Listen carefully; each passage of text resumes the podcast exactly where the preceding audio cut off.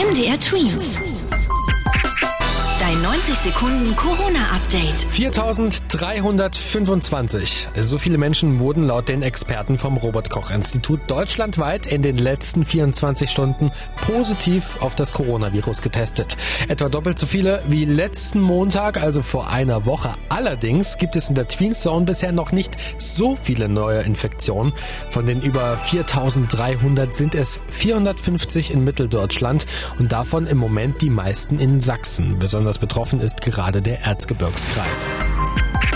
Treffen Sie sich mit deutlich weniger Menschen, ob außerhalb oder zu Hause. Ich bitte Sie, verzichten Sie auf jede Reise, die nicht wirklich zwingend notwendig ist. Das sind die Worte unserer Bundeskanzlerin Angela Merkel. Sie macht sich darüber Sorgen, dass sich im Moment wieder mehr Menschen mit dem Coronavirus anstecken. Dafür gab es aber auch Kritik.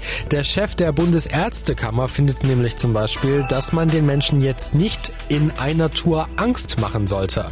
Das könnte nämlich dazu führen, dass die Leute irgendwann die Warnungen nicht mehr ernst nehmen. Die Corona-Situation führt allgemein dazu, dass sich gerade viele nicht einig sind, während einige Politiker meinen, dass die Regierung gerade zu oft im Alleingang neue Regeln festlegt, ohne darüber zu diskutieren, findet zum Beispiel Bayerns Regierungschef Markus Söder, dass man jetzt noch viel mehr machen sollte. Er denkt, dass es jetzt einheitliche Corona-Regeln braucht und er ist besorgt, dass man vielleicht das öffentliche Leben wieder herunterfahren muss, so wie im Frühjahr.